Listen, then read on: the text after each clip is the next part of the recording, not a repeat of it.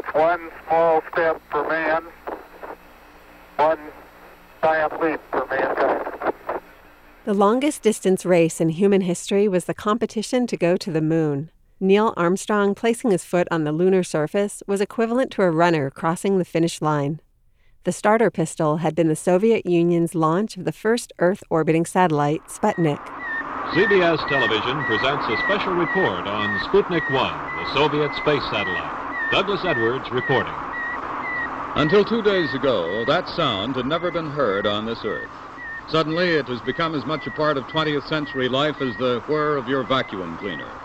It's a report from man's farthest frontier, the radio signal transmitted by the Soviet Sputnik, the first man-made satellite as it passed over New York earlier today. The space race was part of the Cold War between the U S and the U S S R. In battle, you seek the high ground because it gives you an advantage over your enemy, in what could be higher ground than the moon, which gazes down at our world from over two hundred thousand miles above. But it's not just fear or aggression that sparks competition between spacefaring countries. Launching a rocket off Earth is difficult, dangerous, and expensive. And consequently, space missions don't happen that often. So scientists and engineers battle fiercely to get their instrument on a spacecraft. For over thirty years, Bruce Bannert has been trying to put an earthquake-measuring device, called a seismometer, on Mars. Back in the nineties, he was competing against a team of French scientists. Philippe Lognanet was the P I of a program in France to develop a planetary seismometer to use on Mars. I was the P I of a program here at J P L to do the same thing.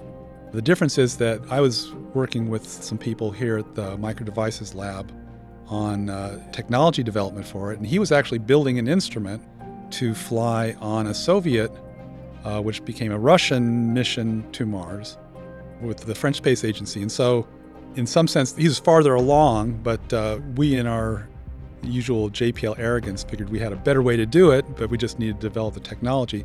And so when uh, NASA started showing interest in the early nineties in actually flying a seismometer to Mars, we both come to meetings where, you know, that kind of planning was being discussed, and we give our presentations, and we both would ask pointed questions of the other in terms of the capabilities of the, of the proposed instruments and stuff like that. NASA was trying to decide what instruments to include on its Pathfinder lander.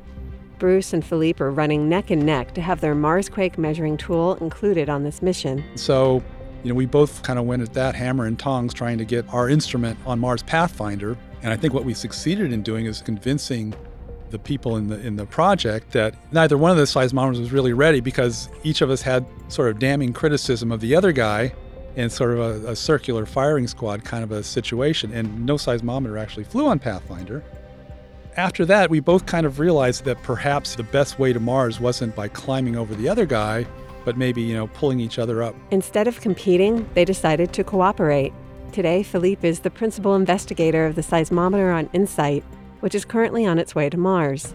And Bruce is the lead scientist of the overall mission. Philippe and I are very different personalities, very different kind of scientific approaches, and I think we work really well together because of that. That partnership is not the only foreign collaboration on the InSight mission. There are contributions from Germany, Spain, Poland, Belgium, and Canada. And scientists from many other countries are also involved in different aspects of the mission. As an international effort, you share the risks and the costs. Bruce says there are other benefits too. Science doesn't really have borders, and smart people aren't uh, all segregated into one country, and so if you really want all the smartest people and the best ideas, you throw a wide net, and um, you get people from all over the world who are, you know, passionate about science, passionate about planetary science particularly, and they've been enriching, you know, NASA missions for decades.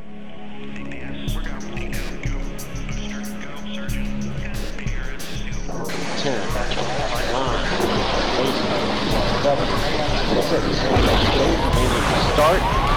Two, one, boost to ignition. We are receiving heartbeat drones at this time. zero point seven meters a second. We've acquired the ground with the radar.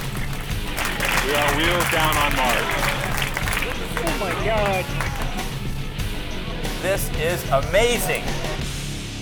We're on a Mission, a podcast of NASA's Jet Propulsion Laboratory in Pasadena, California. I'm Leslie Mullen. This season, we've been talking to the people who work on InSight, a mission to land a spacecraft on Mars and explore the interior of the Red Planet. An InSight team member who knows a lot about the international nature of space missions is Farah Alibay. She's a payload systems engineer. That essentially means she has to make sure all the instruments on the spacecraft get along. We have different partners that built these instruments, and they're all built individually and tested individually. But one of the things that we worry about is once we integrate them all together, are they going to work? And how do we track these things? My job is to test everything to make sure that it's going to work once we get to Mars. Since InSight's instruments were built by groups in other countries, and the lander itself was built at the aerospace company Lockheed Martin, Farah has had to work with a wide range of people from different backgrounds and cultures, something she has, in a way, been doing her entire life. Obviously, this is a podcast, so you can't see me, but I'm a woman of color, I have green hair. I'm definitely a minority, and I always have been. I remember when I was younger that that was definitely a challenge for me because, you know, when you're a child, you just want to fit in. But with time, I actually learned to embrace that, and I learned to use that to my advantage because how many brown women with green hair do you meet at J P L? There is only one, and it's me. So people remember me.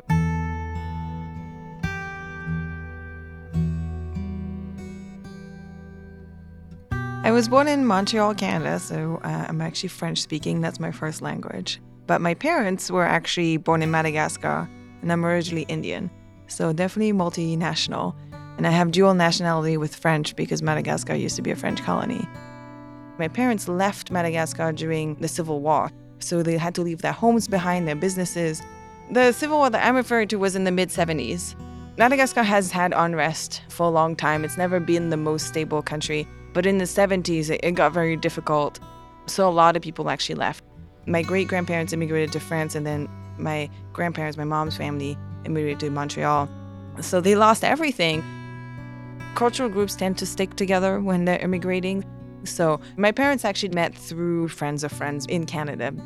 We moved out to a very small town just outside of Montreal where really working at NASA was just the stuff of movies, right? No one really left the town. We were the only non-white family in the little village that we lived in.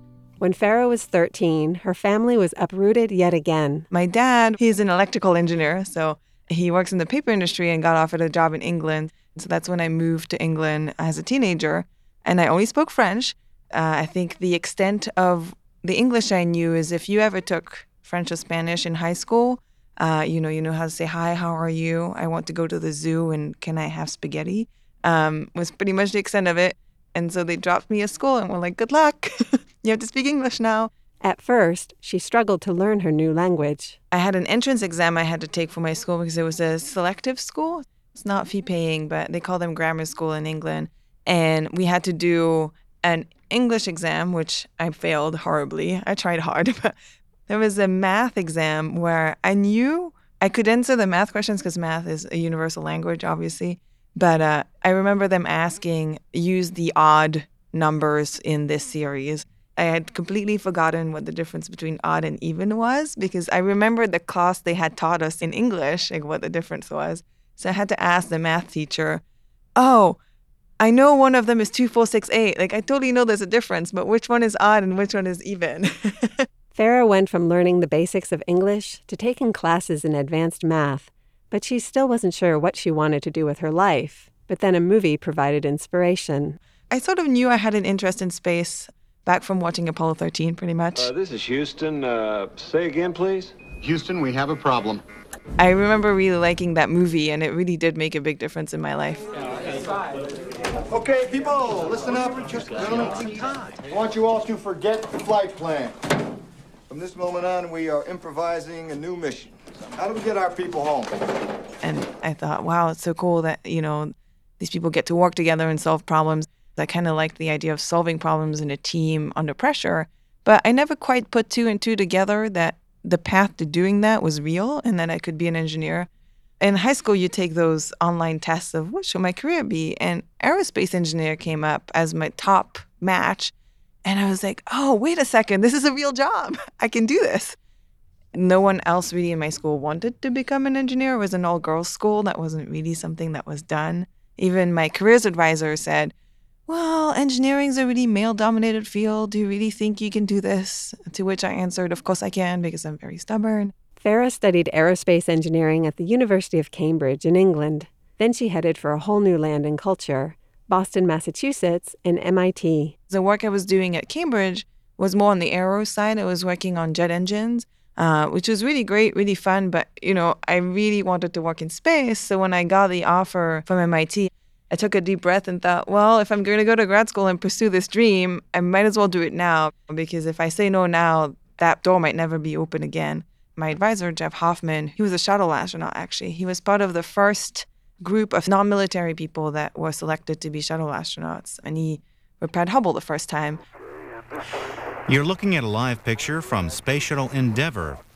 Astronauts Jeffrey Hoffman and Story Musgrave are beginning to venture out into space to begin what is expected to be the fifth and final spacewalk of the Endeavour mission. Tonight, the astronauts will continue repairs to the Hubble telescope. I was intimidated the first time I met him, but eventually we worked on a few projects together.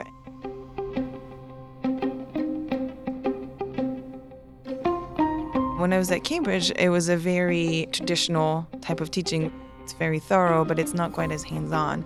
And then I got to M I T, which has a hacking culture. You know, they put a police car on top of a building, and somehow that's a reasonable thing to do. We would never do that when I was at Cambridge.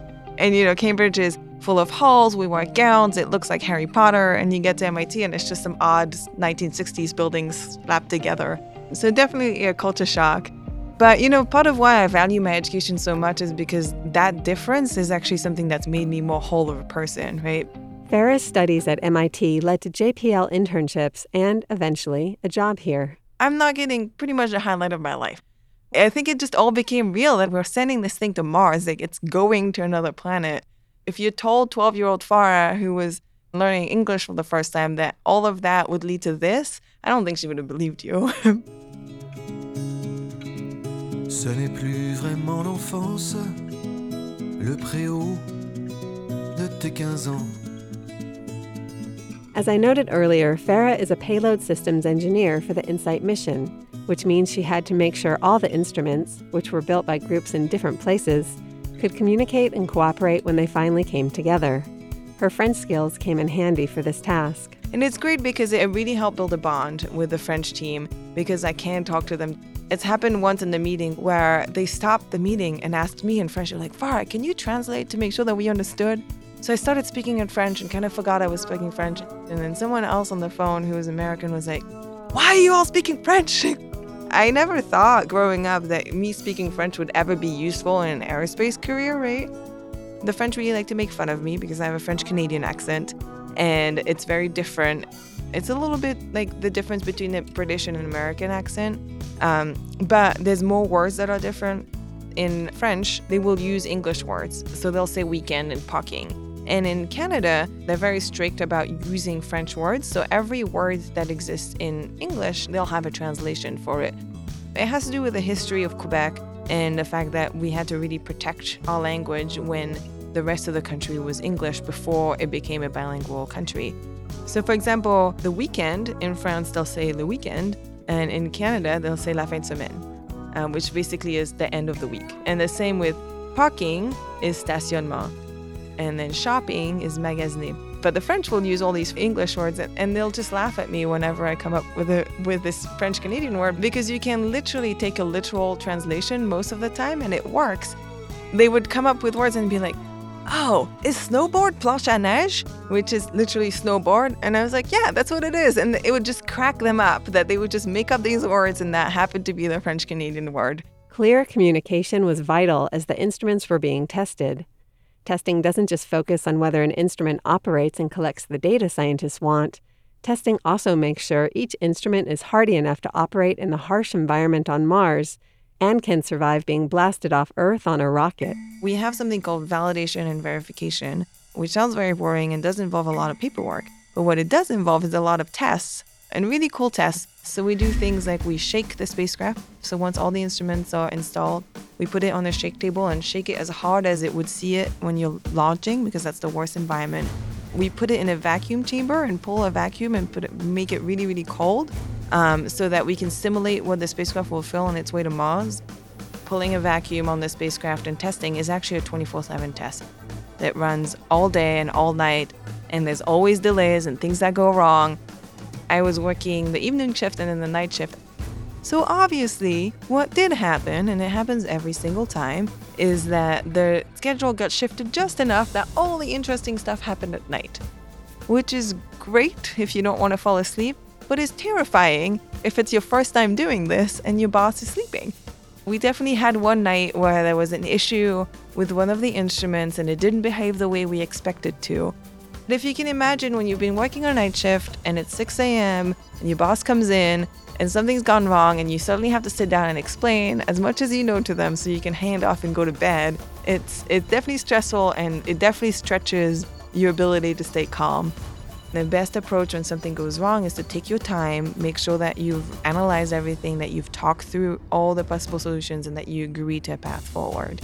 It's very different from our reaction as normal humans, right? If something goes wrong at home, my instinct is to press all the buttons until something happens.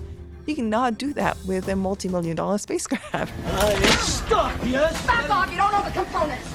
Yeah, components, American components, Russian components, all made in Taiwan! I'm telling you, please move! This is our big problem in the Russian space desert!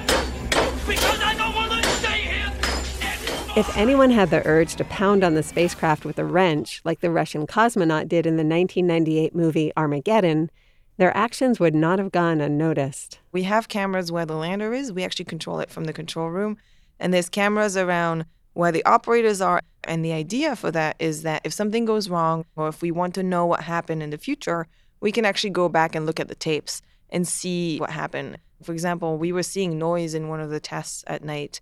I was actually wondering if someone maybe had walked by the spacecraft. The seismometer, which is the main instrument, is a very, very sensitive seismometer. Uh, we tested it out in Denver because our, our spacecraft partner is Lockheed Martin, based in Denver.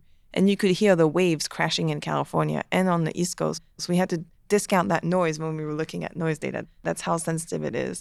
So that was investigating work. But we did actually go back through those tapes to see if anyone had come in between certain hours. And it ended up being someone opening a door in a different building.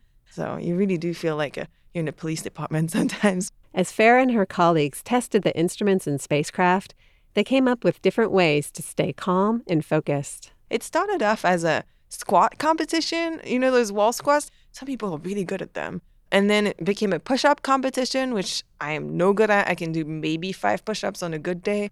So someone suggested yoga, and it became a tradition. We didn't really want anyone to, like, see us do yoga because we're not that great. So we picked an area where we tested out all the cameras to make sure that no one could see us in that little area. As a lot of young engineers, we don't necessarily know each other. So it was also a great way to bond, and becoming friends really helped us in terms of teamwork later too.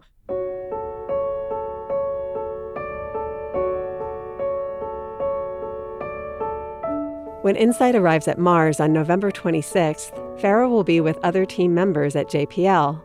They'll be supporting each other, a team of people from all around the world, united with a single purpose: to wait for the signal that tells them whether InSight survives its landing. I remember when the Curiosity rover landed, I was an intern and I couldn't watch. I was like nearly crying because I was so terrified that something would go wrong because it's such a big deal. Now that it's actually mine, yeah, it's going to be interesting to see what happens. But either way, it'll be really cool. All the team will be here all, because the foreign partners are actually going to be here the first few months for operations. So we'll all be together. And she might even change her signature green hair color for the rare occasion of landing on the red planet. I'll probably dye it red for landing, just for good luck and to fit within the theme. Next time on A Mission. When something matters to you as much as a mission that you've worked on for, in this case, the last five or six years, um, you just pretty much pray. Once it arrives at the planet and it kicks off the cruise stage, um, you don't control anything. If you like this podcast, please subscribe, rate us on your favorite podcast platform, and share us on Facebook, Instagram, and Twitter. We're On a Mission, a podcast of NASA's Jet Propulsion Laboratory.